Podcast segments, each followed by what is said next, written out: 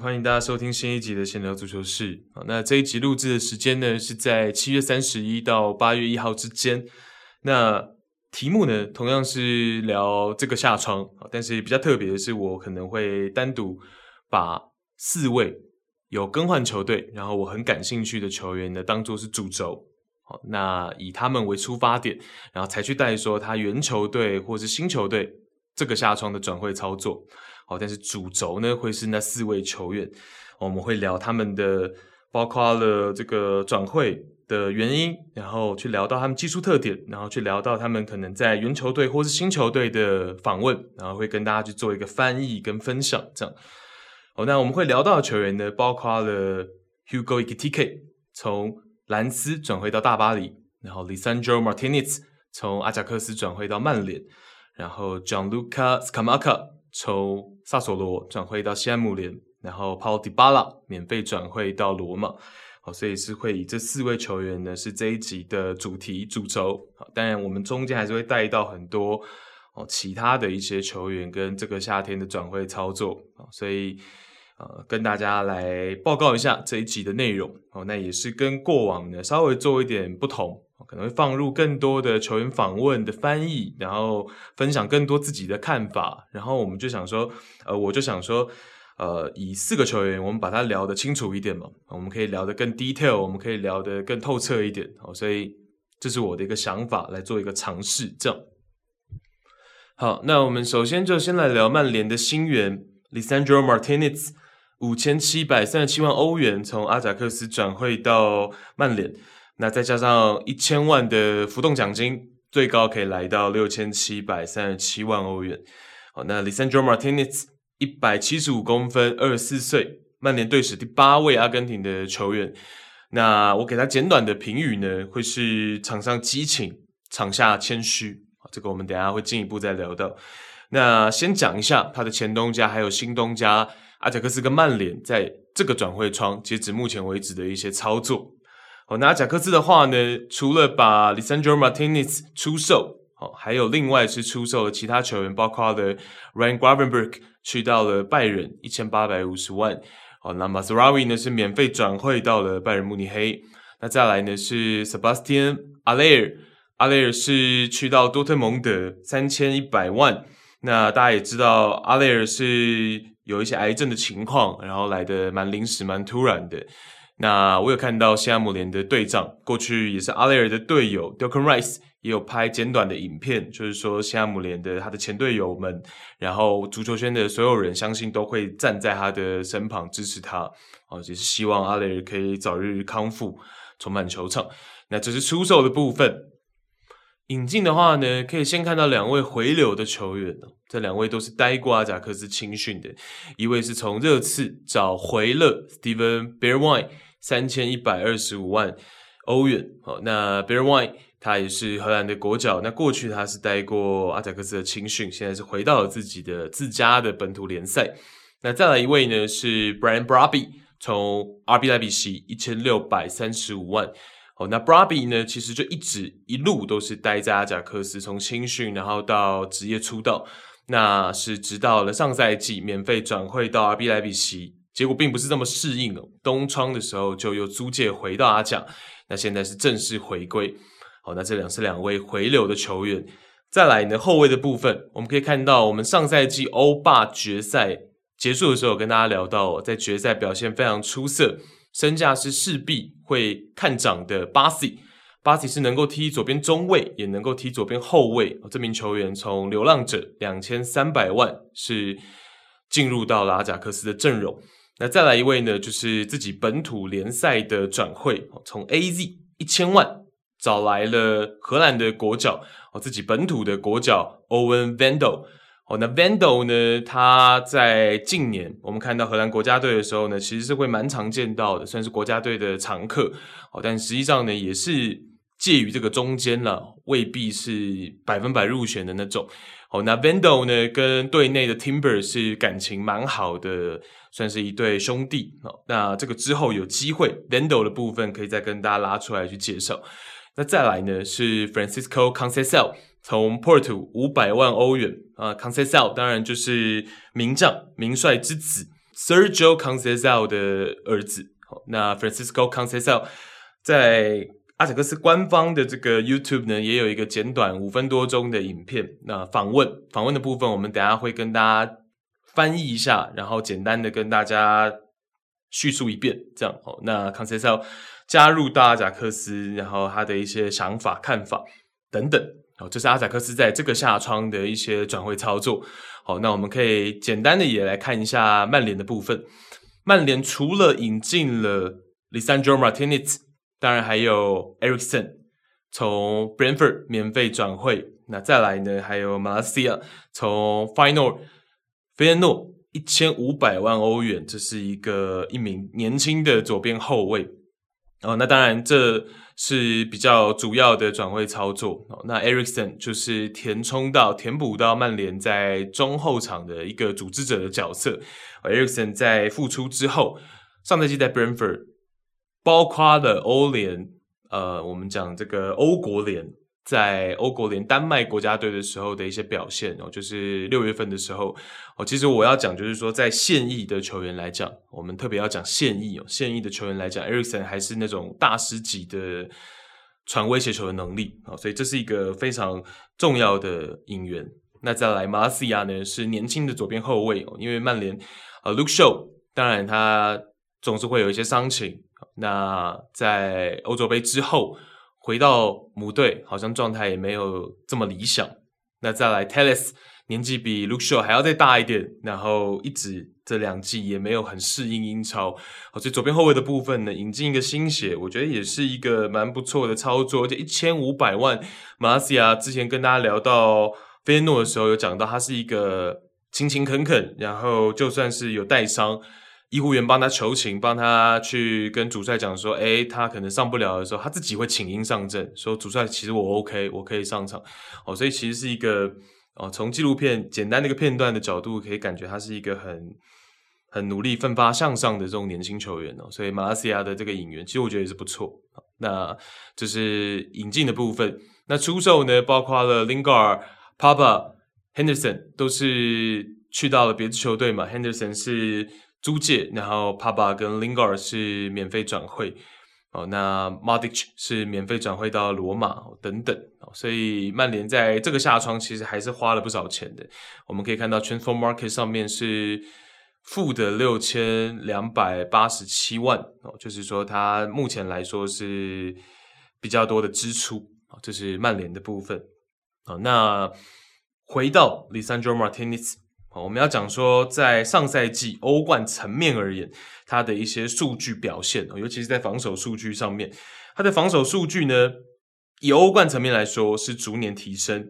抢断成功率从1920赛季的 52% 到2021赛季的 58% 到2122赛季的 64%， 这是逐年在提升。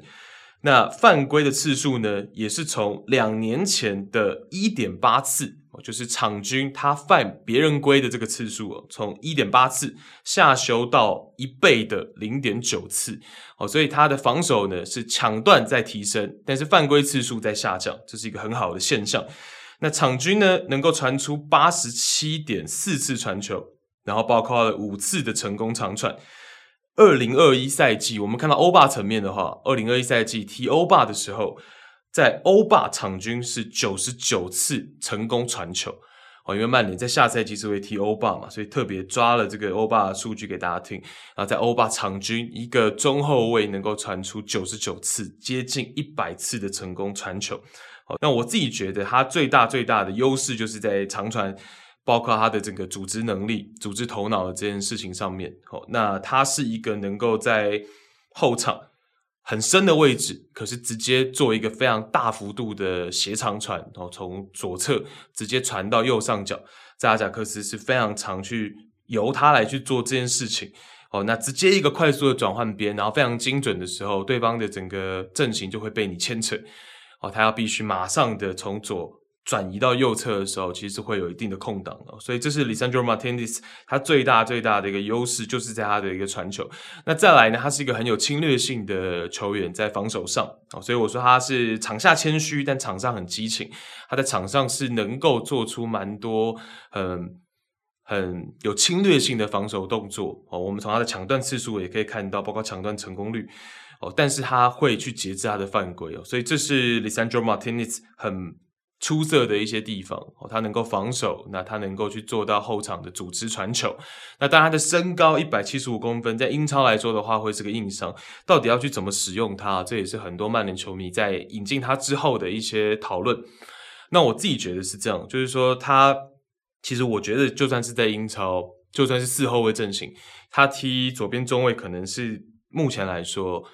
以无缝衔接来说最理想的一个位置。当然大家会说那马奎尔怎么办，但我会觉得他是一个左脚中卫嘛， Lisandro Martínez 那出球能力又好，组织能力又好，就进攻的这个层面来看的话呢，会是比马奎尔更好的，这个是没什么疑问的。那防守上当然身高，你说高空球的部分，这个要怎么样去帮助他，或者说怎么样去让他不要被打点，不要在高空球这个位置变成说对方一个支点，这个是可以 Erik ten Hag 可以去思考的。那再来就是说怎么样去，马奎尔毕竟是队长嘛， Erik ten Hag 也非常多次去讲说其实也没有更好的人选的，马奎尔就是队长，那这个要怎么样去安排，所以就很妙。如果马奎尔不是队长的话呢，其实我觉得这个习题这个困扰可能也没那么大，那马奎尔毕竟是队内队长嘛，那这个要怎么样去安排，就会是一个比较有趣的地方了。那大家也会去想说，Lisandro Martínez 他也可以去踢后腰，他也可以去踢左边后卫，其实我觉得这里都是选项。但就是说这两个位置，然后又是个新的环境，他要马上去适应的时候会有一定的难度，毕竟他上赛季都基本上就踢左边中卫嘛。那再包括就是说 Erik ten Hag 有没有三中卫的这个选项，他的战术口袋里面有没有三中卫的阵型。那过去他在执教乌德勒支的时候呢，其实是有的，他是有用过大概10来场352的阵型，所以这个都我觉得还是一个未知数。那包括开季之初其实也没有办法看出完整的一个思路，因为我们知道在英超开季啊，也不是说英超啦，就是各大联赛其实刚开季主帅都还是会有一些市政的意味，他也不会完全的定案哦，那所以这个都我觉得还有待观察啊。Lisandro Martínez 他加入到整个曼联的阵容当中的时间也稍微晚一点嘛，所以这个开季大家再一起来看。那我觉得曼联今年是蛮值得期待跟观察的。如果 Frankie de Jong 最后是能够离开巴萨去到曼联的话，那曼联的整个阵容会有非常非常多出球能力很好、组织能力很好的球员，在整个中路在整个中线上面包括 Martinez、Eriksen、de Jong 然后 Bruno Fernandes， 所以其实是会非常符合 Erik ten Hag 的这种进攻性很强、组织性很强，然后非常多短传、非常多 triangle 的这种战术系统，所以我会很期待Erik ten Hag， 然后包括新的这种协议加入的曼联，这个是曼联的部分。那回到 Lisandro Martínez 本身，要跟大家分享一个采访，是他在阿贾克斯最后的 interview， 因为大家比较多会去看到翻译啊，然后比较多大家会去讨论的是他加入曼联的那个 interview， 但是其实我是稍微翻译了一下他离开阿贾克斯最后的那个 interview。 那他先有去讲到，就是说呢，这是一个艰难的选择，但它是一个很好的机会，一个对的时机去展开下一个阶段。那他说，无论足球还是人生，总是需要你做出选择，这些都是过程，很困难，但是是必经之路。那主持人就问他说，是什么让这个决定如此困难？ Martínez 说，因为阿贾克斯是一个优秀的俱乐部，这里的人永远会让我感到开心，有时候要离开一个让自己快乐的地方是困难的。主持人接着问，你已经和队友们说再见了吗？有的，但说再见很不容易，我很不喜欢做这件事情，但我有机会和队友们一一道别，我和每个人都说了话，我感觉得到他们和我一样都有些难过，但这就是作为足球员的一部分，永远要准备好自己去面对这样的事情。主持人问到说你会想念这里的什么， Lisandro 回答说 Edson Alvarez， 就是他的墨西哥队友，阿贾克是24岁墨西哥的国脚后腰，他回答 Edson。 那讲到这里呢， Martinez 的眼眶就已经有些湿润了，我有些激动，因为他就像是我的兄弟一样，在很短的时间里我们建立了深厚的友谊，当然未来我们也会将这份友谊保持下去。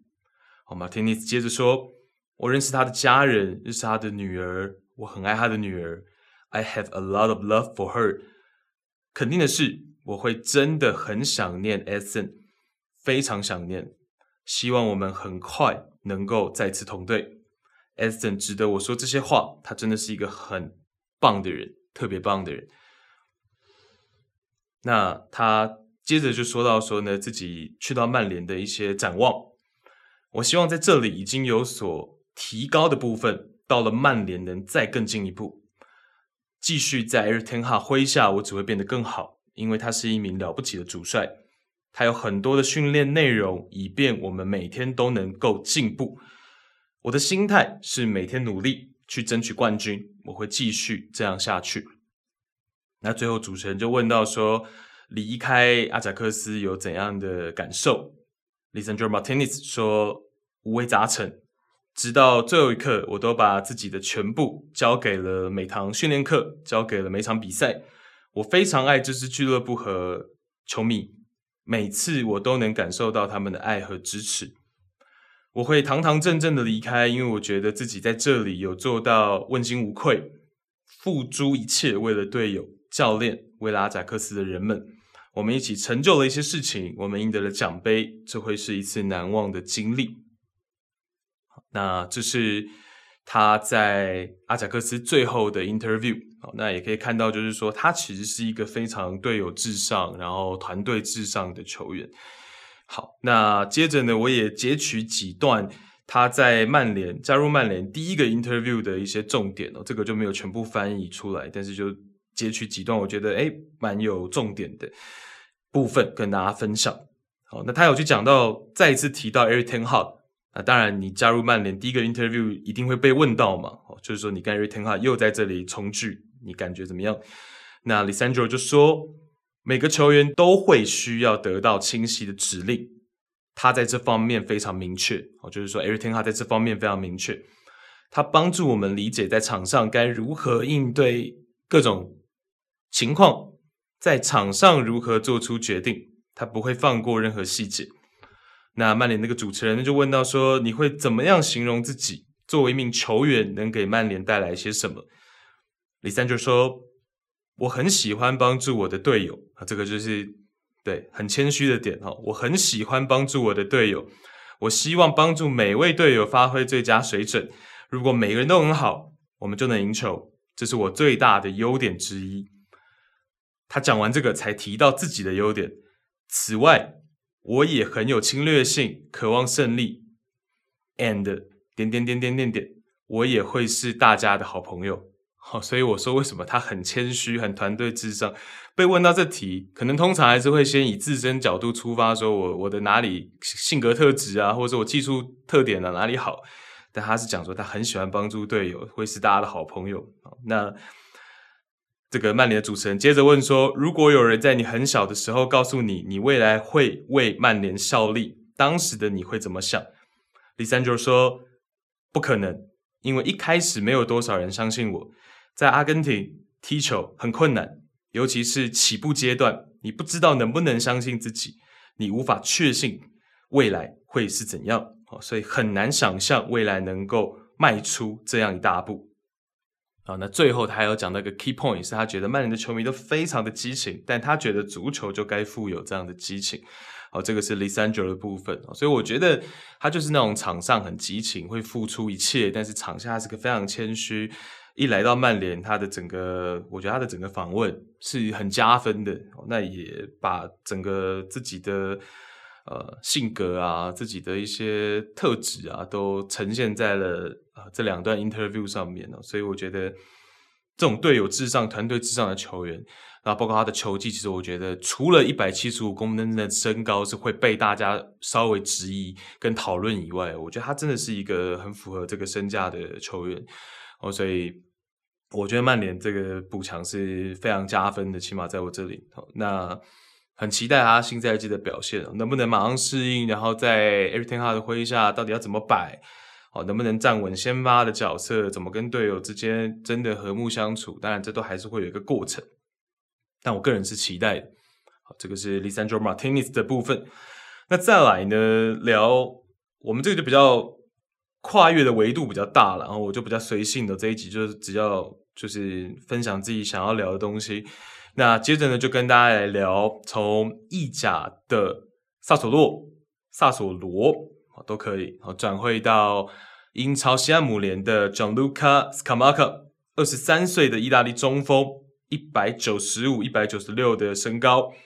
这个生涯的轨迹呢，他是从拉齐奥到罗马到 PSV 到萨索罗。那今年夏天呢，再以3600万欧元加上600万附加条款，就是最高可以达到4200万欧元转会到西汉姆联，就是 Scamacca。 那 Scamacca 呢，之前有一次在跟大家讲这个意大利的国家队名单入选名单的时候，我在 Instagram 有写过一篇文章当然后来我自己撤下来了。我有时候会觉得这个文章看久了觉得内容有点不够好，我自己就默默的会把它删了。但是当时是有聊到 Scamacca 的一些技术特点等等。好，那我们等一下一步一步聊吧。我们先讲就是说，这个转会当中有一个很大的额外的重点是 Scamacca 和法兰克福的 Kostic 是同一位经纪人。那西汉姆联呢，其实是希望可以完成一个同捆包的概念，把 Scamacca 跟 Kostic 一起引进到球队。那同一个经纪人这个因素是大家必须要思考进去的。那再来就是3600加上600万的这个转会费。我们如果以同样是24岁，然后同样是高身高194公分，然后也是同个位置，也是踢中锋的 Tammy Abraham 在上个夏窗4000万为例子的话呢，其实我觉得 Scamacca 这个转会定案出现了一些就是说大家在价格上的讨论，是我其实没有意想到的。因为我觉得其实第一个包括了西汉姆联前几季我们说他的主力中锋32岁现在32岁的 Antonio， 虽然说劳心劳力这个没有话讲，但是上赛季中段开始的进球荒呢也是很真实的。那再来呢，就是等一下我们还会聊到其他的一些高中锋，也是新援，也是年轻球员，年轻的高中锋，然后他曾经在别的联赛展现过进球效率，其实在这个市场上是相对稀缺的。所以我还是会觉得说呢，我无论 Scamacca 这个赛季他是进8球6球10球13球都好，我其实觉得就光是他的整体条件，包括他在意甲这个赛季的16球等等，那其实我觉得3600万加上600的附加其实是一个相对合理的价格。因为这个位置高中锋年轻，其实它就是符合这个身价的，对我个人的角度来说。好，那它的能力和技术特点上呢，第一个就是大家会去聊到 Scamacca 其实它有非常多，为什么很多人硬去讲它像伊布，我觉得有点生硬这个就确实有点生硬，因为其实跟伊布的距离还非常非常的远那其实脚法跟伊布也是有一定的差距。但是就有一个点就是说呢， Scamacca 当他在离开禁区到中场，不管是左路右路还是中路去跟队友去做一个撞墙配合或是接应球的时候，他是会用一些比较有创意的方式去回做给队友的。包括我自己看到的很多比赛我记录下来的，像是他有过侧身用外脚背向后拨球给队友，包括面对两人围抢穿裆分球，脚后跟分球甚至是他背身持球的时候呢，扛住防守者然后尝试一个长距离的脚后跟渗透，就是向后然后用脚后跟尝试要用一个脚后跟然后传一个渗透，然后是一个长距离的，所以是个很大力的脚后跟，然后往自己的背后想要渗透给前插的队友等等这些东西，我们可以看到就是说这些瞬间看似很潇洒的处理，其实一是和队友的默契度熟悉度，那二呢是他对场上的局势周围站位有所观察所以这是我觉得说创意点是一个，这个当然不反映说脚法等等的，我觉得他的脚法跟伊布上，他的盘带技术跟伊布还是有非常大的落差，但是就是说他这种很潇洒的处理球，然后很潇洒的出球，其实就是表现出来说他跟队友非常熟悉，然后他对场上局势，他有非常多的 shoulder check， 还有非常多就是在接球前去观察局势的这些动作转头这些动作，然后能够帮助他到他回撤接应，然后把球顺利的分出来，在面对对手面对防守者压迫的时候所以这个点当然是或许会有助于他适应英超更高强度的中场逼抢的时候他如果仍然教练会赋予他回撤离开禁区回撤到中场去接应队友的时候呢，他的这些出球的能力是可以帮助到他的。那再来就是说呢，他是属于那种高中锋当中身板相对比较厚实的所以我看他在意甲他的背身扛防守者的这个动作是很扎实的所以这个东西当然跟比如说 Abraham 还有我们等一下会讲到的巴黎的新援年轻的球员 Ekitike 会有一些不同他是属于那种高但是他相对身板也比较厚实的球员。那再来一个技术特点呢是远射的部分，上赛季他平均90分钟会有一次在禁区外尝试起脚，那这个其实在中锋当中呢已经是属于喜欢远射的类型90分钟会有一次远射，其实已经在意甲来说算是喜欢远射的了。那品质方面呢，上赛季以运动战来讲的话，在运动战当中29次远射，10次偏离门框，4次被 blocked， 12次被扑救，1次中柱，2次取得进球。好，那另外呢，有一次禁区外直接自由球的尝试是1中1，就整个赛季他只有一次是由他来执行直接自由球的主罚，那是一次就完成进球。那等于通算禁区外的起脚射门，就我们连刚刚我们说的那个唯一一次的直接自由球都算进去的话呢，30次里面有16次是射正球门的，所以等于是有5%的射正率。那大家可能对于远射这件事情呢，都会各自有不一样的角度去看待这件事情，就是看待远射这件事情。那其实当中最大最重要的一个角度呢，就是自家的主帅允不允许你做这件事情，或者是比较多频率的做这件事情。我们就讲嘛，其实平均90分钟一次禁区外尝试起脚，感觉也没有到特别多，但可能有些主帅就不会觉得你这样做是好的。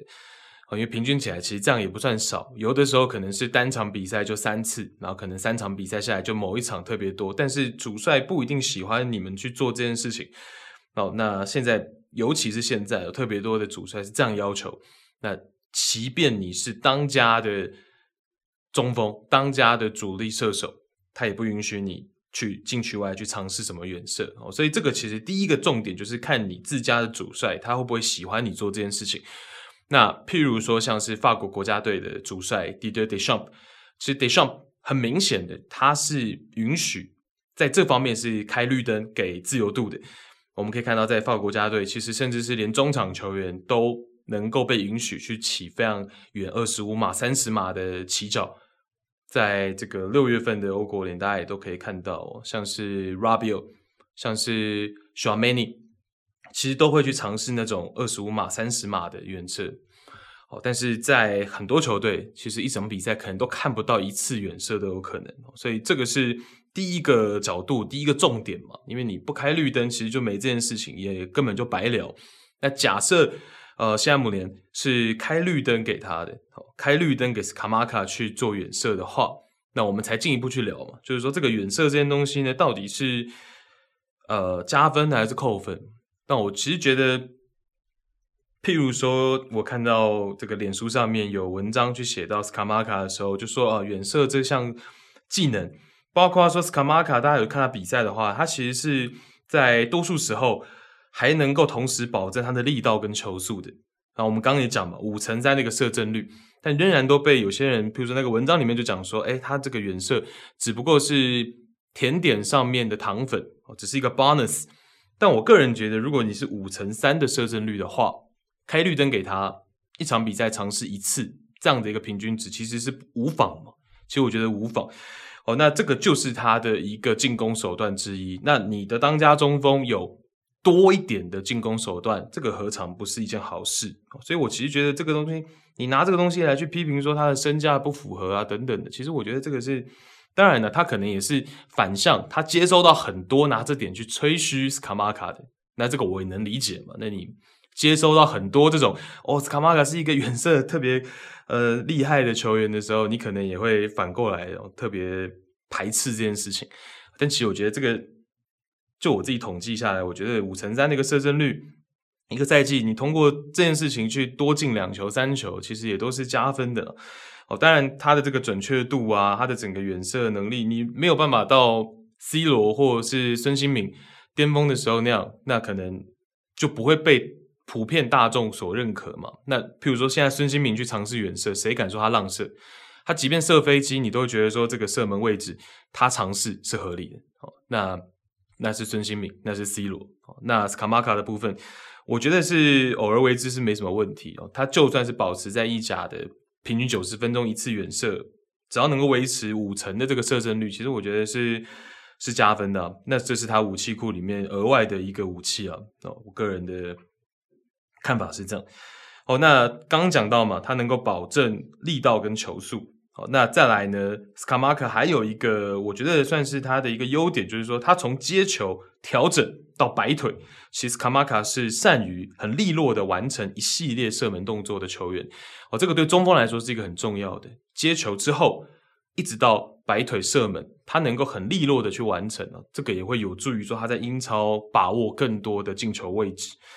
所以 Scamacca 的部分大概跟大家分享到这里。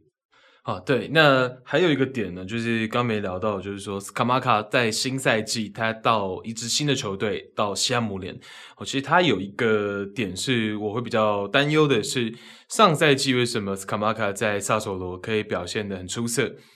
当中一个很大的原因是因为呢 Scamacca 在萨索罗4231的阵型当中，他的身后有9号半类型的 Raspadori， 那包括身后呢还有一位介于8号和10号之间，意大利足球俗称那个位置叫做 Mazzala 的 Fratesi， 有 Fratesi 跟 Raspadori 在身后的支援， Scamacca 才能实现更大的战术意义。所以在新赛季他的身后并没有两位他很熟悉的队友，然后也并没有两位，就我看一下西汉姆联的球员呢，我觉得也没有 Raspadori 这种类型的，然后也没有 Fratesi 这种类型的球员的时候，其实我会比较反而担忧的是这一块。那当然相对来说，就是我会觉得 Scamacca 确实是需要一些他比较熟悉的队友在他的身后身旁去支援他，跟他去做配合的，他的一些我们刚刚讲那种很创意的一些出球啊，队友才能接应到，那等等的一些配合啊，那这个我觉得他是蛮需要队友在身旁去做一些辅助的角色。那包括就是刚刚讲到的 Fratesi， 之前在 IG 也有跟大家分享过一篇文章，我自己写的是 Fratesi 跟 Scamacca 两个人是从小一起成长，一起踢球，生涯轨迹也非常类似。两个人都是从拉齐奥出生到罗马，只是中途 Scamacca 先去了一下 PSV， 然后才到萨索罗跟 Fratesi 会合。那篇文章我自己也是蛮喜欢的，大家有空是可以去 IG， 如果没看的人可以去 IG 稍微捧场一下这样，那就蛮可惜的啦。当然我也预期到了，因为 Scamacca 确实在市场上的身价被哄抬也好啊，或者是确实我觉得他也是比较有转会价值。那 Fratesi 当然也是有蛮多的辱没，蛮多的绯闻，但是最终应该是很难到西汉姆联跟 Scamacca 会合的吧，我觉得。那之前其实也有譬如说国际米兰啊，有传出来说想要同时打包两位球员，然后 Scamacca 跟 Fratesi， 其实我觉得有一点点专武的感觉，就是其实我真的觉得我觉得西汉姆联是蛮可惜，就是说如果你能引进 Scamacca 再引进 Fratesi， 我觉得会是很理想的。当然如果我们又去聊阵型的层面，可能又未必了啦，就是但我没考虑西汉姆联的阵型对，我只是单纯就讲说，我觉得任何球队如果你引进 Scamacca 能够再把他从小一起踢球的 Fratesi， 这个一定是会让他在场上熟悉感、安定感，然后两个人配合上一定是会加分的嘛，这个是可想而知的哦。所以大概就跟大家聊到这里。好，那新赛季我觉得他很未知，他新赛季的数据我觉得很难去评估，我的看好度大概就介于4%到5%之间，但是我会觉得就是说无论怎么样，他上赛季在意甲端出这样的数据，16球的数据，3600万其实是一个蛮合理的，那我个人的看法是这样。好，那再接着下来呢，我们要聊到意甲的罗马。今天是7月的31号，在今天的凌晨呢，我也在 Instagram 跟大家聊到罗马刚刚和热刺在以色列进行的那场季前热身赛。好，那因为那是 Paulo Dybala 加盟罗马之后的首秀，所以我们就可以借着这个小小的线索来稍微窥探一下罗马新赛季穆里尼奥可能会使用怎样的主阵型，然后可能会有怎样的人员调配等等。好，那借着 Dybala 的初登场来跟大家进行一个简单的探讨，在那篇文章里面。那篇文章最主要就是去讲到说，迪巴拉加盟之后，队长 Lorenzo Pellegrini 他可能会后移到中前卫的位置，那是有这个可能性的，可能性多大？我们等一下会再进一步跟大家来聊。首先回过头来哦，我们要先跟大家讲的就是迪巴拉的这个加盟。迪巴拉的这个加盟呢，引起了我没有预想到的这个很大的一个回响哦，包括他的球衣的效应等等，其实是超出我原本的预期的。哦，那迪巴拉是一个免费转会，然后签约3年，年薪450万欧元。那罗马其实也是非常的有心，非常的看重这笔签约，看重迪巴拉。在7月的26号，罗马就帮他在意大利的文明宫举办了一场亮相的活动，那在 YouTube 也有进行这个直播。那意大利的文明宫呢，被认为是法西斯建筑最具代表性的例子之一。那它的设计灵感是来自罗马的角斗场。我们可以看到还有一排一排的拱门哦，就是这种方形的角斗场。那也非常的契合 Paulo Dybala， 因为之前在文章当中我有跟大家去介绍到说 Dybala 他的招牌庆祝动作，那个Dybala 面具的这个庆祝动作呢，其实就是灵感取自神鬼战士。好，那神鬼战士里面的角斗场就是它的一个主场景嘛，所以其实是非常的契合，罗马也是非常的用心选在这个地点去帮迪巴拉举行这个亮相的活动。好，那这个建筑物，我们讲意大利的文明宫、意大利文化宫，现在已经是 Fendi 的总部，知名品牌 Fendi 的总部。那 Fendi 是在13年的时候跟这个建筑物签约，租了这个15年，那也斥资了5亿欧元去把它重新的打造。那现在这个建筑物呢，其实是比较新，然后也一样是充满这个美感哦，可是就少了一些所谓这种法西斯的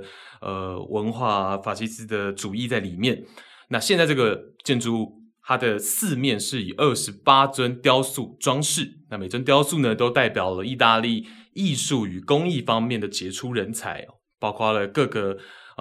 种类，包括各个项目，创作啊、哲学啊、商业啊、工业啊、法律啊等等等等。好，那这个建筑物的4个角落呢，它是4尊骑马雕像。好，跟大家介绍这么多呢，主要是当下我看这个直播的时候就觉得说，哇，选在这个地方，然后选在这种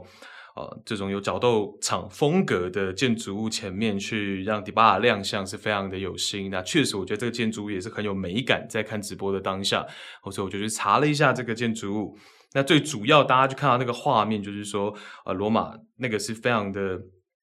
怎么讲，很壮观，就是这么多的球迷，然后迪巴拉在高位，然后去俯瞰这些球迷，去迎接他，然后大家去呐喊他的名字啊，去唱着 Roma Roma 的这个歌啊，就是给我一种很有感觉了。那尤其是 Dybala 最后他坐在这个阶梯上的那个画面，其实反而我觉得那个画面是最有所谓的新王登基的这种感觉，就是一种无声的气势，反而是他坐在那边，然后这样子在高位俯瞰底下的这些球迷来支持他的群众，这是最有那种新王登基的那个气势在，我觉得。好，那其实记者也是蛮有趣的，记者在这个亮相活动之后啊，罗马体育报就去访问了 Tammy Abraham， 说你会不会嫉妒，会不会有些吃味迪巴拉加盟球队之后的这种盛况。好，那 Abraham 是告诉这个罗马体育报说不会，一个球队可以有两个国王，对吧？好，就是意思是说他不会觉得说嫉妒。那接着就是说，我们很荣幸能在球队中拥有这样水平的球员，这对球迷来说意义重大，对我们来说呢也意义重大，我们正在打造一个备受瞩目的球队。好，那这个是 Abraham 接受媒体访问的时候的回应，回应他这个新队友的加入。那回到我们刚讲迪巴拉加入之后，可能新赛季的阵型会是一个怎么样，我们要怎么样去猜测方向是什么。要先聊到 Lorenzo Pellegrini 队内的队长。然后那 Pellegrini 呢，我要先跟大家聊，就是说因为我们看到跟热刺的那场季前赛，他就是后移到了中前卫的位置，或者说我们台湾习惯称呼是中场中，就是 CM 的这个位置，在 3-4-2-1 的阵型当中。那场比赛呢，是 Tammy Abraham 打在中锋的位置，然后 Zaniolo 还有 Dybala 在他的身后是左右内锋，那 Lorenzo Pellegrini 还有 Cristante 就是在他们三个人的身后，在中路去担任到所谓的中场中，所谓的中前卫。那这个位置其实2021赛季当时主帅还是丰塞卡的时候呢，其实 Pellegrini 就比较常去担任到这个位置，那个赛季他就出任过7场的中前卫，在 3-4-2 的阵型当中，那也在 4-4-2 的阵型当中呢出任过5场的中前卫。所以在2021赛季其实 Pellegrini 是比较常规的，大概有1/3的时间去打到中前卫。那上赛季的话，在穆帅麾下其实就是比较零星，他是在平手或者是落后的时候，比赛后半段可能会被莫帅去调到那个位置，因为莫尼奥可能会把原本单前锋的阵型变成双前锋，或者是譬如说把 Veretout 换下场， Pellegrini 往后撤，然后再放上譬如说 Perez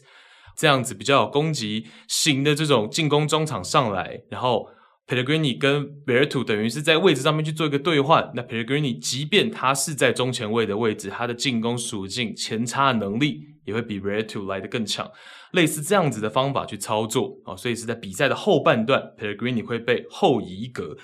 那又或者是上赛季其实莫里尼奥在季中呢有连续3场比赛尝试到一个 3-1-4-2 的阵型。那 3-1-4-2 的阵型呢，讲白一点就是 3-5-2， 但是中场是一个倒三角，Mkhitaryan 跟 Pellegrini 在倒三角的前面2个，然后后面是一个单后腰 Veretout 或者是 Cristante。 那个阵型呢有连续3轮去使用到。那在那个阵型当中，Pellegrini 跟 Mkhitaryan 也会被叫做是中前卫，所以这是上赛季 Pellegrini 如果去打到中前卫的时候大概的情境跟用法。那这个就要聊到说 Pellegrini 的防守端了，因为如果你打到中前卫，那可不比你打内锋或者是打进攻中场，你需要更多的去参与到防守。好，所以我们要先聊到防守端。那防守端呢，我的评价是觉得 Pellegrini 跟积极2字无关，但也不至于不积极。就是说他介于积极跟不积极中间。就是说看得出他不是很喜欢防守这项工作。但是如果要他出任有防守职责的位置的时候呢，他也不会到怠忽职守，他也是会尽量的去做。所以这是 Pellegrini 的一个防守，我给他简单的一个评价。那只是要说什么 Pellegrini 他出脚跟放铲的成功率真的不高，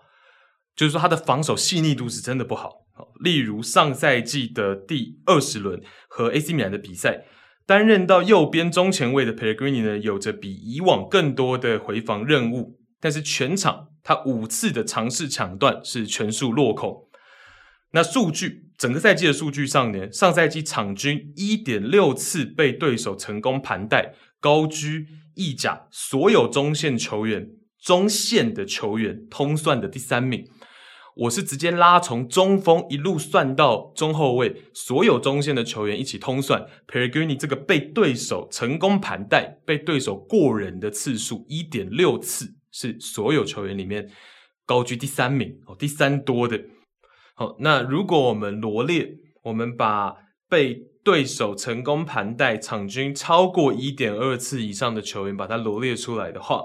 只有两位场段和被过相比超过1比1的，只有两位球员，当中就有 Pellegrini。Pellegrini 是1比 1.307， 也就是他每一次的场段会附带 1.307 次的被过人。所以我是拿这项数据来跟大家呈现所谓 Pellegrini 在防守的细腻度上面确实是有一些缺乏，是有可以再加强的地方。那这也是他新赛季如果会更长的去担任到中前卫这样的角色的时候，一个值得担忧的地方。当然他身边的 Cristante， 我要跟大家讲就是说Cristante 在上赛季中段过后，就是说上赛季过半之后呢，他其实慢慢的是融入到了莫里尼奥的体系当中，然后慢慢的符合莫里尼奥的要求。我们可以看到罗马的一些主要阵型当中呢，包括了 4231 3412 3421跟3142这些阵型，大家可以稍微先记一下。那其中呢，我们会很常看到一个阵型是 3412 的阵型，也就是双前锋，然后身后是 Pellegrini， 这个是上赛季很常出现的一个阵型嘛。大家如果有去看罗马的比赛的话，那这个阵型会出现的一个问题就是说 Pellegrini 在进攻中场的位置，可是他的防守回防的能力，包括他的整个积极性确实是比较一般偏下一点。那这个时候呢，在罗马高位布防的时候 Cristante 他需要放大他的上抢范围，不管是横向还是纵向的，他需要放大他的防守范围，上抢的范围。好，那这个部分呢，有机会，因为我图也是差不多都找好了，所以有机会是可以在 Instagram 跟大家就这个地方呢稍微放一些图啊，然后跟大家说明一下。那如果是这个阵型的话 ,3412 的阵型，上赛季 Pellegrini 打在那个1的位置上，其实是需要 Cristante跟上赛季比如说有 Oliveira 需要两名的这个中前卫呢放大他们的整个防守范围等等。好，所以这是 Pellegrini 他在防守端会去稍微影响到，就是说整个球队布阵在防守的布阵上面，他需要Cristante 或者是身后的 Oliveira， 上赛季的时候他需要这两位球员呢更多的去帮助他。这两位球员提供防守范围来去减轻他的一个压力，让他可以比较任性，不用这么积极的回防，不用这么积极的去参与到防守。但是这赛季就不太一样，迪巴拉来了。那迪巴拉来了之后呢，其实迪巴拉比他更不爱防守，比他的防守细腻度更低。那这个基本上我觉得莫帅不会，现在的莫里尼奥不会强行要这样子的球员去改变了。过去的莫里尼奥可能会，但是我觉得现在莫里尼奥当他已经致电迪巴拉，希望网罗他，希望邀请他加盟的时候，莫里尼奥绝对不是说我希望你来，然后你给我好好的去回防，给我深度的防守，绝对不是这样。譬如说当初在切尔西的 Oscar， 那 Oscar 就基本上从一个很有天分的进攻中场，有一些变成说他防守的责任过大嘛，很多人会去这样讲。那 Oscar 就是一个很好的例子，那他绝对不会让 Dybala 这样做。那可是 Pellegrini 的位置，或者说 Pellegrini 的防守责任，他可能就需要去做一些改变。那再加上他是队长，我认为 Pellegrini 在更衣室是一个很好的队长的前提之下呢，我不认为莫里尼奥会把他的先发位置给拔掉。也就是说 Pellegrini 跟 Dybala 肯定会一起上场，但是 Dybala 的防守责任变得更小的情况下呢， Pellegrini 就需要放大，这个是一来一回的嘛，有增有减的。当你来了一个防守比你还要在不积极的队友的时候，你得积极性放大一点。好，那再来就是说呢，罗马一定是有预想过，你去争取迪巴拉进队的时候，你肯定是预想了迪巴拉跟 Pellegrini 同时在场的一个情况。那罗马当然一个球队，你的整个球队结构不会都是缺点嘛。罗马这个三中卫体系，或者说它的整个 squad 里面，它的优点是在于说，它有两名很出色、上场能力很出色的边中卫。Ibanez 跟 Mancini， 这个也是我们过去一直在强调的，有这两名上抢能力、上抢范围很大的边中卫的时候，是可以让你的中场多填一些可能防守没那么积极的球员啊。当然边中卫上抢会有它的风险嘛，哦，不过你的上抢能力好，所以我的撞球员确实是可以防守范围小一点，我可以填这些球员进来在中场。哦，那再加上我刚讲的 Cristante 在上赛季的后半段，哦，中段往后其实是展现了他的一个防守范围跟积极度的，哦，比起在前半段是好非常非常的多，哦，整个防守的能力啊，整个范围啊，整个运动能力都有展现出来，哦，所以其实这就是罗马的一个下赛季新赛季我们会去观察到的一个点，哦，当 Dybala 跟 Pellegrini 同时在场，然后如果又是双前锋阵型的时候，其实 Cristante 包括了 Mancini 还有 Ibanez 其实是会有很大的重担的，一旦他们的发挥的好，罗马可能就比较会有取胜的一个可能性，哦，所以我觉得其实 Dybala 当然他的加盟是在进攻端让罗马队可以有更多的天赋，迪巴拉能做的事情确实是太多了，在进攻端他能够传威胁球，他能够远射，除了他很容易受伤以外，进攻端他确实是能够加强非常的多，那我们等一下也去聊一下他跟马希塔瑞昂的一个区别，哦，但是防守的部分当迪巴拉加盟之后其实就会更依赖更需要 Cristante 还有两名边中卫更稳定的上场跟防守的一个成功率，所以这个是罗马下赛季它会变成说攻守上可能会有一些些的失衡，那就变成说防守上那些 key man 要表现得更好。那刚讲了嘛，我们要聊一下 Mkhitaryan 跟 Dybala 或者说跟 Pellegrini 三个人之间的一个区别。好，那要先说两个已知的信息，一个是上赛季的欧会决赛，莫里尼奥是选择在马希塔瑞昂伤势有很大不确定性的情况下呢，仍然将他摆在先发的 lineup， 那让马希塔瑞昂跟 Pellegrini 在双前锋身后一起登场，也就是我刚讲的一个 3-1-4-2 的阵型。好，那结果呢是上半场仅仅17分钟，马希塔瑞昂就因伤退场。那第二个已知信息是加盟国米之后，马希塔瑞昂接受了采访，聊到了莫里尼奥还有罗马的高层其实是有权力的挽留他，只是最终呢，双方大家没有能够达成一致。那马希塔瑞昂也说，我认为这对我和罗马都是最好的安排，因为他们现在也签下了迪巴拉，我为罗马感到开心。OK， 所以从我们知道的时间序以及马希塔瑞昂刚刚我说的他接受采访的口径，我们可以去假设，如果马希塔瑞昂选择留在了罗马，是否会同样诚恳诚意的去争取迪巴拉？答案可能未必是绝对的。好，那从上述我刚讲的两个信息呢，也可以看出莫帅对马希塔瑞昂仍然是看重的。好，决赛需要他带伤先发，那季后呢也希望能够促成续约，代表莫里尼奥相对来说还是很看重他的。那这个就要跟大家去讲到说，马希塔瑞昂跟这个 Pellegrini 跟 Dybala 的一个区别性到底在哪里。好，那先讲 Mkhitaryan， 好的 Mkhitaryan 跟有偏差的 Mkhitaryan 取决于他的身体状态，毕竟他已经33岁，还有大小的伤病史嘛。那上赛季其实从1月开始，也就是季中左右的时候开始呢，他一度连续8场比赛完成了成功的盘带，附带场均制造 1.6 次的犯规，能够传出2次的 key passes， 代表说其实上赛季前面我们看到好像这个跑动盘带速度都已经有所退化，可是当他的身体状态调到了一个比较好的程度的时候，从1月开始他就变得火烫了，他的状态就变成了非常的好，甚至是罗马进攻体系当中不可或缺的那个角色。好，那上赛季呢，整个罗马的进攻体系是相当的倚重马希塔瑞昂向前盘带的能力，从中场到前场一定距离的盘带，尤其是这个距离2个字哦，这个就是马希塔瑞昂跟 Pellegrini 最大的一个区别，也就是为什么莫里尼奥会在欧会杯的决赛上面，他冒着这个风险，一个换人名额的风险，选择让马希塔瑞昂带伤先发，因为他觉得在进攻端，尤其在反击的时候，马希塔瑞昂他的作用跟 Pellegrini 其实不太一样的。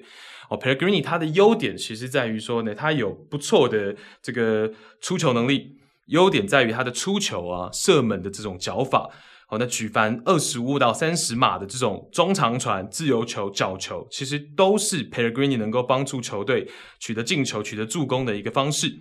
好，那另一个优点呢，就是 Pellegrini 他其实是跟前锋呼应来讲也是很好的。Pellegrini 会懂得去跟 Tammy Abraham、跟 Zaniolo 等等的前锋去做一个前后换位，这是 Pellegrini 的优点。好，但是 Pellegrini 如果你要他去盘带一个比较长距离的话，相对于把 Mkhitaryan 来说，这个 Pellegrini 就不是他所擅长的。他持球的时候，他没办法把他的盘带距离拉长，速度拉起来。好，所以这是两个人的区别。所以在反击的时候，其实变成说 Pellegrini 他是一个很会出球的球员，能够去传威胁球。那 Mkhitaryan 他有一点艰巨的感觉，他能够持球向前盘带，他也能传威胁球。所以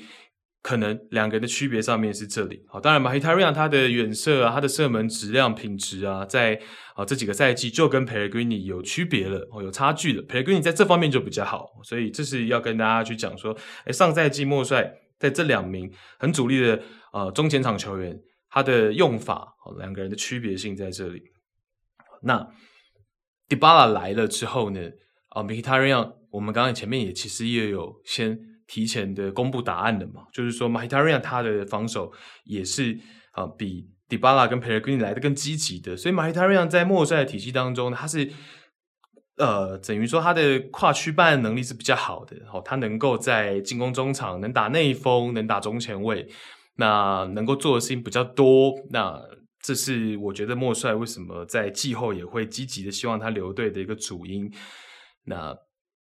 迪巴拉来了，迪巴拉的进攻能力会比他来的更出色，然后可以在边路去持球，然后去做很多内切远射的动作，但是防守是迪巴拉没办法取代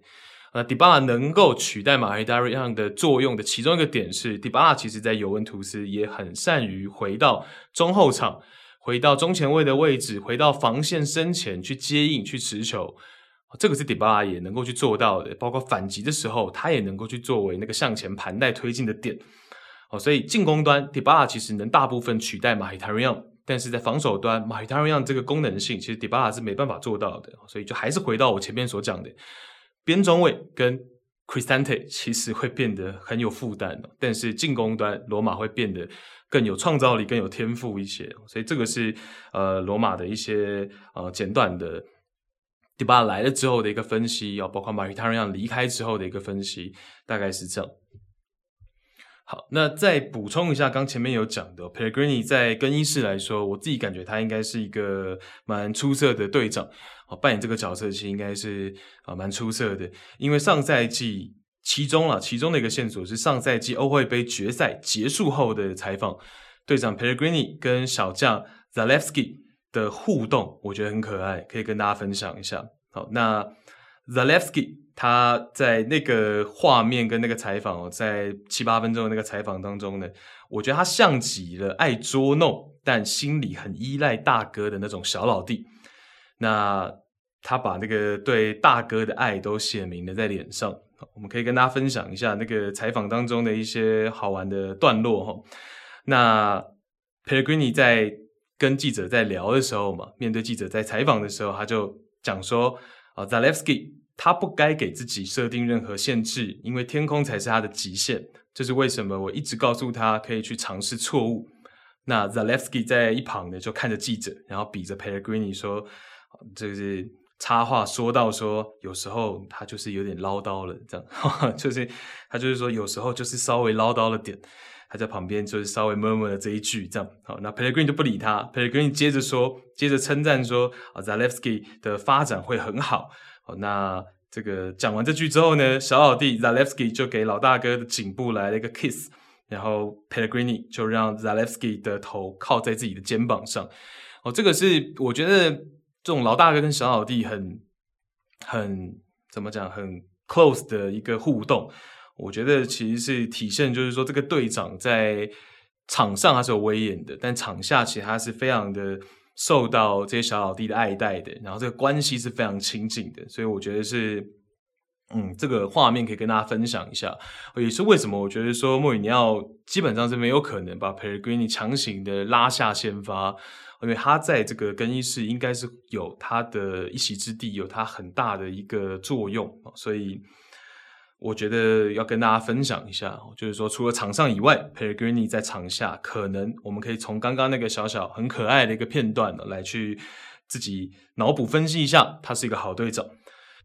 好，那最后呢，我们还可以再补充几个罗马相关的转会以及转会传闻。好，那其中呢，除了补进迪巴拉以外，还有其他的一些引援哦，像是从里尔700万补进了土耳其的右边后卫 Zeki Çelik。好，那 Çelik 的这个补强呢，我觉得就是在 rotation 当中啊，这个右边后卫、右边翼卫应该会是在 rotation 当中，因为要讲到就是说罗马正中荷兰的右边后卫 Karsdorp 其实上赛季是有一些犯贱，我们就用这个用词，我觉得是合理的，我觉得是合理的。为什么说他犯贱呢？因为在上赛季那个时候东窗还没有引进从阿森纳租借 Maitland-Niles 来之前呢， Karsdorp 的表现其实是差强人意的，也不是说他现在多好，只是说 Maitland-Niles 来了之后有一个竞争者之后，在自己的这个位置上Karsdorp 就变成越来越积极，然后包括他的传中就忽然间变得比较精准，而且是有稳定性的，就是说连续的场次他的传中都变成是说有品质了，传中变成说有稳定性了。那这个其实就让我觉得Karsdorp 是那种需要一些竞争意识的所以我觉得 Çelik 来了，就是说看 Çelik 跟 Karsdorp 的良性竞争那一方面也是继续激活 Karsdorp 的这种不要让他懒散，督促他。那 Çelik 当然也是一个很有经验的右边后卫，也是很稳健，能攻能守所以我这个位置700万其实是还蛮合算的。那再来呢，当然是 Modic 马蒂奇，这个已经跟莫里尼奥是第3次的聚首了。那这个免费转会，当然我觉得提供的第一个是经验上，马蒂奇当然是没什么问题他在巅峰的时候，在切尔西的时候 Modic 是一个世界上最好的后腰之一，最好的防守中场之一。好，那第二个点就是说呢，有 Modic 在，其实莫里尼奥当然还是在新赛季他有一定的可能，一定的概率去踢4231我说这个概率可大可小，但一定会还是有一些场次会去踢4后卫那但凡是踢4后卫的时候呢，其实 Modic 还是可以像他在曼联的时候一样，去扮演一个虽然是后腰，但是偶尔能够回撤到这个两个中卫之间，形成第3个中后卫这种感觉，让两个中卫可以往左右去散开，摊开阵型，两个左右中卫呢还可以往前一点去攻，或者说整个跟这个门将之间在后场组织的呼应会更好一些所以 Modic 的作用还是会有的那包括了他的整个经验上面，可以给 Cristante 我觉得可能会给他吸收更多的经验值但这是引援的部分那再来就是转会传闻的部分Zaniolo 他现在是跟尤文图斯还有热刺之间的传闻呢是甚嚣尘上，然后这个绯闻不断那同时涉及了我们讲3支俱乐部，尤文、热刺、罗马在转会窗关闭前的剩下操作。那 Zaniolo 呢，其实他有意离开罗马早已不是1天2天的事情，在上个转会窗口，在上上个转会窗口，在上上上个转会窗口，其实 Zaniolo 都有过跟其他俱乐部的绯闻，都有过要离开罗马的消息其实这个早已不是这个新闻了，而且我觉得已经传了这么多个转会窗呢，就不太会是空穴来风嘛。那所以呢，其实 Zaniolo 的绯闻，他跟 Dybala 的加盟其实并不是直接相关只是说 Dybala 加盟之后，当然罗马对于 Zaniolo 来说就并不是这么绝对，一定要强留下来就变成说 Dybala 来了，只是变成说推动进一步推动 Zaniolo 的离开的可能性所以我认为是这样，它不直接相关，但是它是相关的，就是说迪巴拉来了之后呢，罗马当然就变成说好，只要标价到位了，Zaniolo 是可以走的。那目前的症结点就是在这个标价上面。那目前罗马给 Zaniolo 的标价大概是在$5500到$6000之间但是当然尤文跟热刺不会这么容易买账嘛。那以 Zaniolo 来说，其实$5500、$6000，包括他曾经有过大伤的情况，其实是会需要好好的思量的。那确实需要杀价一番嘛。那尤其就是说呢，尤文当初在2年前会和他们原本的体育总监 Fabio Paratici， 也就是现在热刺的体育总监分道扬镳。很大的原因就是因为呢，尤文的其他高层老板不再认同 Paratici 这种过度的球星主义了好，那这个是一个很大的原因，所以会跟 Paratici 分道扬镳。也就是说呢，会出清 delete 也是跟这个有相关。那可能譬如说不再接纳 C 罗二进攻，也跟这个会有相关。那再来就是说，他当然也不会接受 Zaniolo 这种5500到6000的标价。必然会杀价，因为尤文现在的转会策略呢，还是回到像以前一样比较保守，比较追求 CP 值一点。那再来就是说，因为 Delete 离开之后的那一笔钱，其实已经被 Delete 的替代者 Bremer 花费了4100万掉了。好，虽然这4100万尤文也是照常嘛，尤文都是一定会去谈这个分期嘛，4100万是分3年去支付。好，但是 Bremer 其实已经花费了4100万掉了。好，那剩下的这些钱呢，其实也不到5500、6000。好，所以 Zaniolo 的部分，尤文其实是有一点观望的态度了，从原本很积极到现在变成是有点观望的态度了。传闻当中是这样。那另外就是 Morata， 讲到尤文还要讲到 Morata。好，那Morata 一直是和尤文有名无分的西班牙情人，可以这样讲。好，因为 Morata 一直都很喜欢尤文图斯，尤文图斯也一直对 Morata 非常的怎么讲，球迷也很喜欢他，然后俱乐部也用他，一直都用得很顺手。但是 Morata 还是2次离队，回到了马竞。好，那就是因为说尤文其实是拒绝了用3500万的买断金买断 Morata， 还是在商言商嘛，就是说即便我用 Morata 用得很顺，即便阿莱格里用 Morata 用得很顺，但是3500万我还是觉得稍微贵了一点，所以还是让 Morata 先回到了马竞。那但是传闻中尤文对于 Morata 还是没有完全放手的， Morata 仍然是在尤文的考量跟计划之内，只是3500万能不能杀价的问题。好，所以 Morata 跟 Zaniolo 也是一个相对的关系，如果 Morata 马竞愿意放回给尤文图斯，那 Zaniolo 就大概率就不会跟尤文扯上关系。好，因为 Morata 跟 Zaniolo 呢，他们是属性有一点点像在哪，他们同样是可边可中，然后就是说唯一的差别可能是第一个年纪上面 Zaniolo 比较年轻嘛，那可是另外一个差别是什么， Morata 已经和 Vlahovic 有搭配过了。好，所以 Morata 跟 Zaniolo 价格上、年纪上，然后配合度上面、阿莱格里的想法上面，这个会牵动我们刚讲的 Zaniolo 最终会不会离开去到尤文图斯，也是一个很大的关键。好，那这个是一部分。好，那讲到 Morata 呢，其实尤文的粉丝还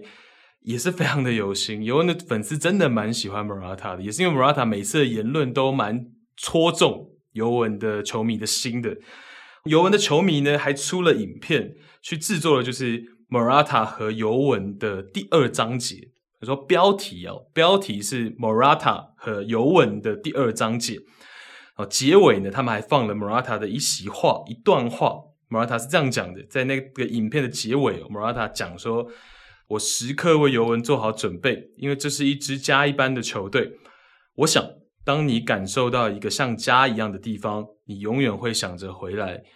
就是 Morata， 这确实是 Morata 说的，但是我不知道这是不是 Morata 在这一次回到马竞之前所说的，因为这是粉丝制作的影片嘛，所以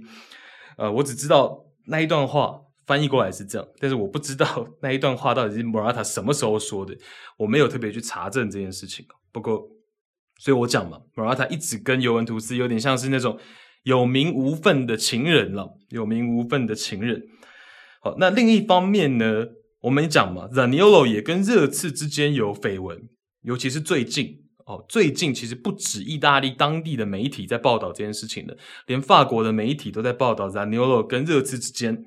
但我个人会觉得就是说，当然了，出于孔蒂跟 Paratici 都是意大利当地，就是都是意大利人嘛，好，所以意大利当地的新闻的自然是不能完全忽略，不能完全不当他回事。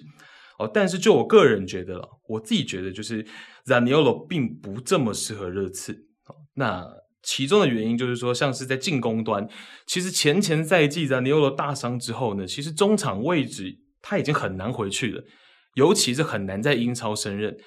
但是恰恰是这个中场位置可能是传闻当中热刺希望他担任的。实际上 Zaniolo 过去在国米青训的时候，然后在这个职业生涯初期的时候，其实进攻中场也是他一个很常规的位置，但是大伤之后，其实真的我看他现在的技术特点，上赛季真的不太适合再回到进攻中场，尤其是在英超。好，所以就光是这一点，我个人是觉得他不适合热刺。好，但是可能适合孔蒂的一个点在哪里，就是他的防守态度，上赛季在莫里尼奥这边确实是表现的，我认为是可以比一个大拇指这样。就是说 Zaniolo 的态度防守是非常积极，他有的时候甚至是会常其实都会跑到70-80分钟抽筋啊等等的、哦、是有一点卖命的在防守、哦、所以会不会是这个点让孔蒂看上了也不可能、哦、所以这个是关于 Zaniolo 还有三支俱乐部的一个绯闻，还有他们之间的一个关联，跟大家去做一个分享。这个是罗马整个的部分，稍微聊的比较多一点，其实也是在录这一集之前我觉得说刚好罗马包括 Dybala 包括 Zaniolo 是蛮多，尤其是意甲的这边蛮多的新闻都是在报道这一块，所以跟大家来季前分享一下。好，我们可以插播一下就是现在最新的一个消息是 W Rom，原本霍芬海姆的左边后卫左边翼卫 W Rom 是2600万欧元转回到 RB 莱比锡。那当然霍芬海姆是蛮赚的，因为当初W Rom 从福尔特体育转会到霍芬海姆的时候呢是一个 free transfer，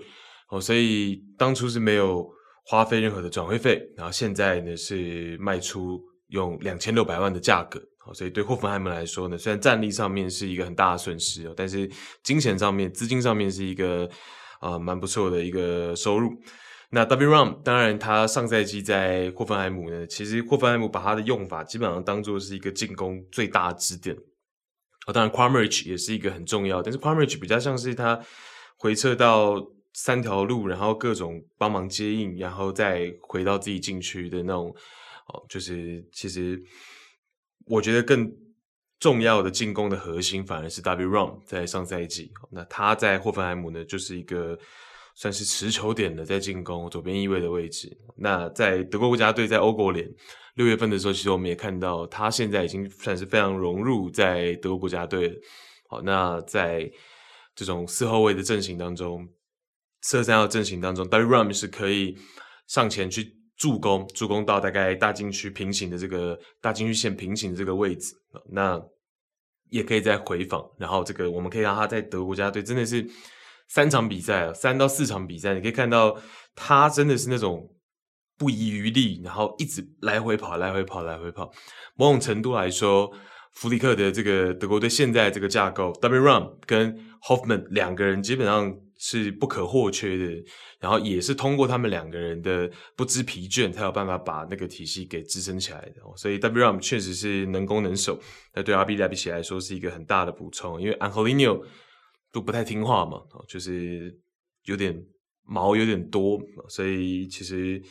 也不知道 Angelino 的处理方式是怎么样。那 W Rom 上赛季在霍芬海姆他们就实验就是踢一个三中卫体系里面的左边翼位，所以到了 RB 莱比锡呢其实他就是我觉得会直接取代 Angelino 吧，这个2600万都花了嘛，那 Angelino 是有下家吗还是怎么样，其实我没有特别关注，但我觉得两个人同时在队蛮难想象的。那这是刚刚的一个消息。好，那再回到我们您刚刚说那个 W Rom 应该是他早就大概1个礼拜前就已经大概就确定了，只是刚刚是正式官宣的，在他的 IG 就已经有 po 图了这样，所以插播一下。好，回到我们准备好的东西，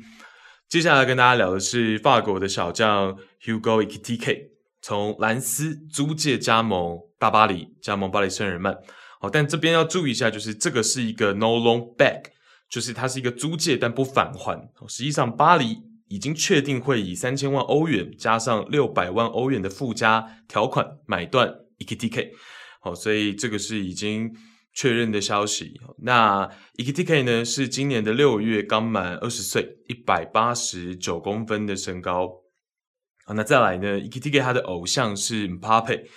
那两人都拥有科麦隆的血统，两人的父亲呢也都是科麦隆人，这个是非常巧合。那另外一个巧合呢是 Ekitike 刚好就是继 Mbappé 5年以来巴黎第一次收购的本土联赛球员。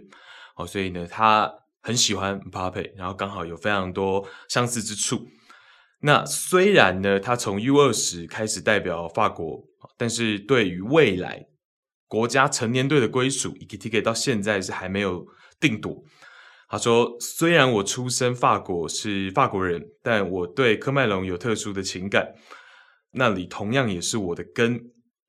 所以如果 Ekitike 选择为喀麦隆效力的话呢，代表什么？代表他今年年底的世界杯很可能就可以直接披挂上阵哦，这是喀麦隆可以给大家的一个诱因。当然他如果代表法国国家队，今年世界杯是 99.9%应该是不会有他的位置。好，所以这个东西是他需要去考量。当然他如果很有自信，他在未来下一届下下一届，他当然他可以有这个自信，那他现在确实也有这种迹象。所以再包括就是说呢，其实法国应该是不会让这样子非常有潜力然后非常未来性的中锋给放走。所以我觉得法国队也是很显然的，他会尽可能让这件事情不会发生，就是说不会让 Ekitike 落入到去代表喀麦隆。所以这个是国籍的一个部分。那上赛季呢，上赛季的兰斯其实他的平均年龄是相当的小，兰斯的整个40人的 squad 平均 23.5 岁是排在法甲第二，就是说第二年轻的一个平均的阵容。那上赛季呢曾经有一场兰斯和比斯特的比赛，兰斯的先发11人平均年纪是 21.7， 就先发11人平均的年纪是 21.7 岁，当中包括了4名19岁的小将。我就知道说兰斯的整个阵容真的是非常年轻，朝气蓬勃。那这些小将当中呢，就属 Ekitike 最受到关注。那如今呢他在 Transfer Market 上面的预估身价已经上看到2800万欧元了，他才刚满20岁不久。那上赛季在联赛层面呢 Ekitike 一共打进了10球，完成了3次助攻。那10球当中呢有4个进球是替补上阵所贡献的，所以他替补上阵的效率是非常的高。那另外值得注意的一个点是，上赛季1329分钟的上场时间 Ekitike 就吃了2张的红牌，一张在联赛，一张在法国杯。那一次是冲撞门将，另外一次呢是防守角球的时候抬脚过高，就是防守角球的时候要把球给清掉，但是抬脚过高。所以这个是上赛季他的一些数据上面的表现。那可能防守上防守定位球啊，或者是说这个冲撞门将的部分，这个可能或许有点太莽撞，年轻球员嘛，但我把这个东西列出来给大家做一个参考。技术特点部分技术特点的部分，他的脚下技术我认为以高中锋而言呢还是不错的。自然的盘扭动作，那他在面对防守狭窄范围的时候，狭窄的空间狭窄的范围的时候，他可以以相对流畅的拉球啊，或者是左右连续触球来去摆脱对手，或者是出球给队友。所以这个是我觉得以高中锋而言 189-190 公分，他其实已经算是这方面蛮出色的了，尤其是拉球的这个技巧他是运用的蛮得当。那另外就是他的其他优点，譬如说他喜欢奔跑在越位线上，然后有不错的启动和冲刺速度，这个是他一个很不错的地方。但是他对于越位线的敏感度我觉得还有待提升，就是还蛮容易去越位的，那有的时候其实是比较离谱的那种。所以对于越位线的这种纪律性可能这方面还有提升的空间。那出于他对自己速度的自信， Ekitike 也很喜欢游移到边路，从边路去接应队友的直塞，然后去发起攻势。我就很喜欢跟边路的队友去做一个换位，然后等待后场的队友直塞给他，然后从边路去持球，然后甚至通过自己的速度，他会很有自信的去做下底传中的动作，然后再给到中路的队友。所以这是 Ekitike 的部分。总体而言呢，就是他有一定的盘带摆脱的能力，然后他有身高，这当然是，然后再来是他很喜欢生活在存在于这个越位线的周围，然后通过他自己的速度，对速度是非常有自信，然后去完成进球或者是助攻。这是 Ekitike 的技术特点。那身高我不知道20岁还会不会再长，说不定还会。那现在而言的话呢，他是稍微你去看的话会觉得他有一点单薄，不过他的技术特点是不错的。所以也不知道巴黎会怎么样去运用它。那这个花费也不是说特别的小啊，对于一个20岁的高中锋来说，所以我前面才会跟大家讲说，我觉得 Scamacca 已经有一定的这个单赛季的数据的时候，相对于譬如说像 Ekitike 这样，我其实觉得 Scamacca 的3600也不会到很离谱，也是蛮正常蛮合理的。那像 Ekitike 这种有点算是提前投资，那巴黎当然是希望说未来这个法国的可能未来后起之秀超新星可以留在自己的球队去发育，然后茁壮，然后就成为自己的一个自家的球星。所以这是 Ekitike。然后呢，要跟大家分享一下，就是上赛季他在兰斯大概12月份左右的时候呢，他有接受一个 YouTube， 应该是 YouTube 的媒体，应该是自媒体的采访，然后那个是在一个理发厅里面采访，然后内容其实是蛮 chill 的，也有点长，那我是把它做了一个全盘的翻译这样，但是我可能不会全部都在我们节目当中分享，那会有点太冗长了，而且我想过就是自问自答有点蠢，所以如果那么长的话其实是会有一点怪怪的，所以我可能会把那通篇呢就放在 Instagram 上面，然后让大家去看，就是说有兴趣的话可以去看一下。主要是我最近真的觉得有的时候访问这种东西啊，还是蛮能够去直接的让你感受到说这个球员的性格或是他的一些想法看法，有的时候比你自己可能只是单纯收集很多资料，然后把它自己汇整起来，然后加上一些脑补加油添醋，可能会更直接一点，因为那是他自己说出来的话，然后他有一些言谈当中的表情你可以去捕捉。所以我最近觉得就是这种访问其实也蛮助于我们去观察一个球员或者是去了解一个球员的，那当中可以截取一些部分先跟大家在节目里面做分享。其中呢，开头他就有聊到说他自己因为2021赛季的时候是被外租到丹麦的超级联赛，效力于维基利俱乐部。那当时呢他就有去讲到说关于这件事情，我觉得很多人在一开始都没有去思考到丹麦联赛是一个比较另类的目的地，去到那里是一个挑战，也是我之所以喜欢这个选择。还有一个事实是以前没有人这样做，我想的是也许我的名字会写在那里的某个地方。年轻球员最重要的就是上场时间，在球场上尽情享受，在那里比赛也并不总是容易，但我就是把握机会去吸取我第一次的职业经验。这是他谈到他2021赛季外租到丹麦超级联赛的一个部分。那他也谈到说自己足球生涯的第一支俱乐部是在和兰斯相邻的市镇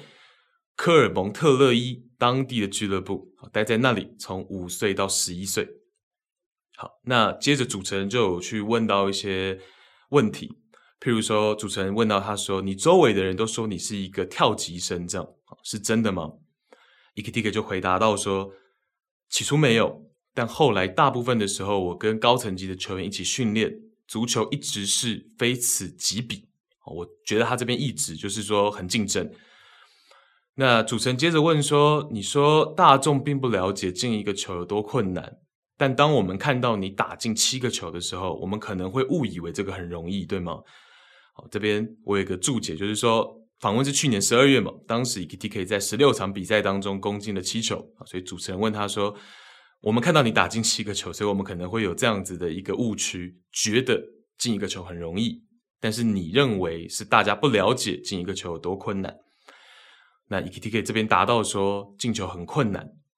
当然当你打开了机器的开关它会变得容易一些。我举个例子，当我准备迎接职业生涯的第一个进球，我等待它，但它并没有在第一场比赛就到来，停滞不前的过程中有时候缺乏信心就会无法进球，所以进球很难，人们没有意识到这一点，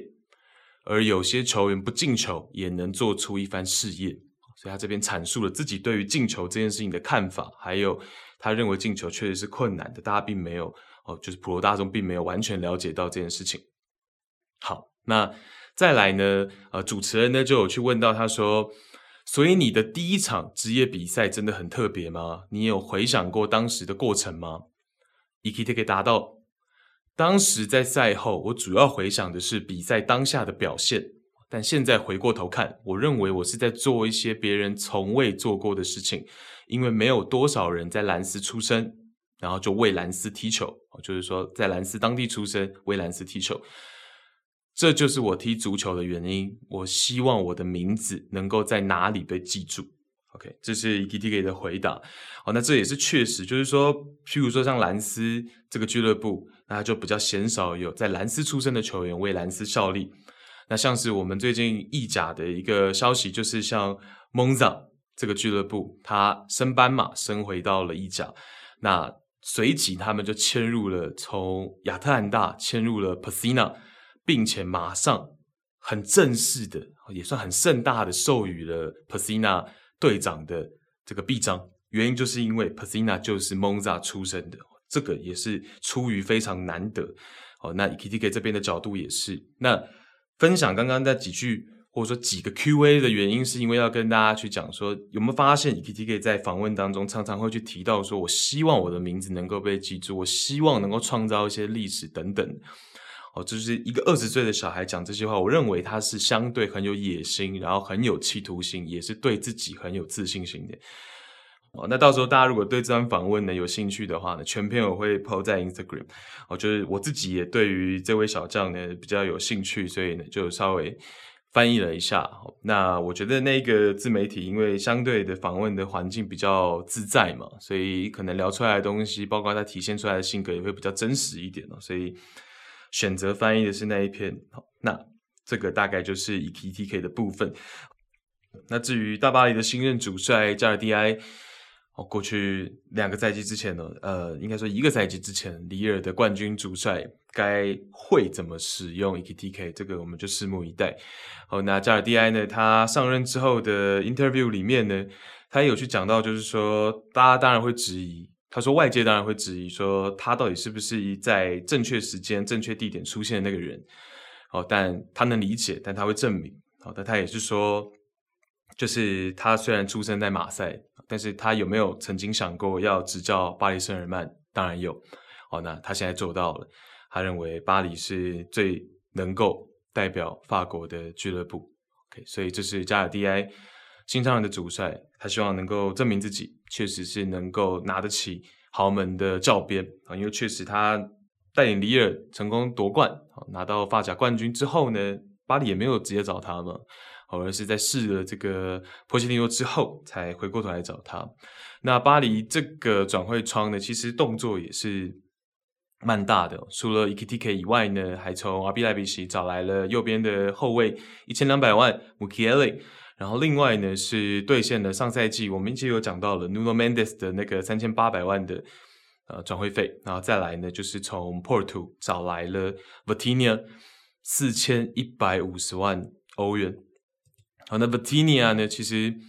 我个人是觉得很可惜啊，就是说我自己之前在节目里面，我真的忘记，我应该是没有讲过，但是他在这个2021赛季在狼队的时候，其实我自己就非常喜欢他，虽然他其实上场时间非常少，但是就其实蛮亮眼的 Vitinha， 但我应该是没有在文章还是节目里面呈现过这件事情的。这个告诉我们说，自媒体有时候要勇于的去表达自己的意见了，有的时候虽然会错，但说不定对的时候很爽，总是没讲，但是谁知道呢？在狼队的时候 Vitinha 确实是没有太多的表现空间，然后租借期结束之后回到波尔图，其实狼队一直在等希望波尔图可以，我忘记那个时候狼队是希望再续租呢还是要买断，但是波尔图就留着自己用了。那其实上赛季数据也没有特别突出，所以波尔图上赛季除了欧冠的比赛以外，其实我真的没特别关注，就是欧冠欧霸的比赛其实我没特别关注，但是我不知道 Vitinha 是表现的怎么样，但是确实是就是被巴黎圣日耳曼相中，然后4150万欧元给买入。那是22岁现在，所以 Vitinha 他是一个能踢进攻中场，然后能够踢中前卫的球员。在狼队他比较多是替补，然后出来去打这个进攻中场的位置嘛，所以 Vitinha 是可以期待的。然后在今年也是欧国联的时候，就是5-6月欧国联的时候，第一次代表了葡萄牙国家队，所以这个时候加盟巴黎圣日耳曼，那也是帮巴黎圣日耳曼在中场做到一个新旧交替嘛，做到一个换血。那他如果能够在半季有很好的表现的话，世界杯说不定能够看到 Vitinha 的身影也是未必，也是未知数。Vitinha 确实我个人蛮喜欢的一个进攻中场的球员，所以我们到时候可以再看。我是很喜欢他，但是能不能符合这个身价我不知道，但我觉得是 OK 我觉得稍多一点了，坦白说，但我觉得是 OK， 因为我喜欢他嘛。好，那这是今天的部分。那南希其实还准备了一些啦，就是我们可以留着下礼拜再聊嘛。我们还有准备了其他的，像是水晶宫的 Ducure 啊，像是刚刚本来想要聊的这个阿贾克斯名帅名将之子 Conceição， 其实都有稍微准备一下，没关系，我们就把它累积，然后往后到下礼拜，让下礼拜的内容可以更充实。我觉得这一集的内容应该这样也算是蛮足够了。OK， 那就希望大家听得尽兴，这样。好，那因为其实我个人是比较怎么讲，鸵鸟心态一点，就是常常会觉得准备不够充分啊，或者是自己可能不是这么有自信的时候，就会不是这么想录音。但是其实在录音过程当中，就是自己录音也好，或者跟仙鹏哥录音也好，其实每次都觉得有这个机会跟大家一起分享，然后一起聊天，那去一起探讨一下对国内外联赛，然后球员啊、战术啊这些看法，其实我过程当中都是觉得很开心的、很快乐的。所以就基于这点，我们这个节目一定是会继续努力下去，那也是希望大家都是听得蛮尽兴的、蛮开心的这样。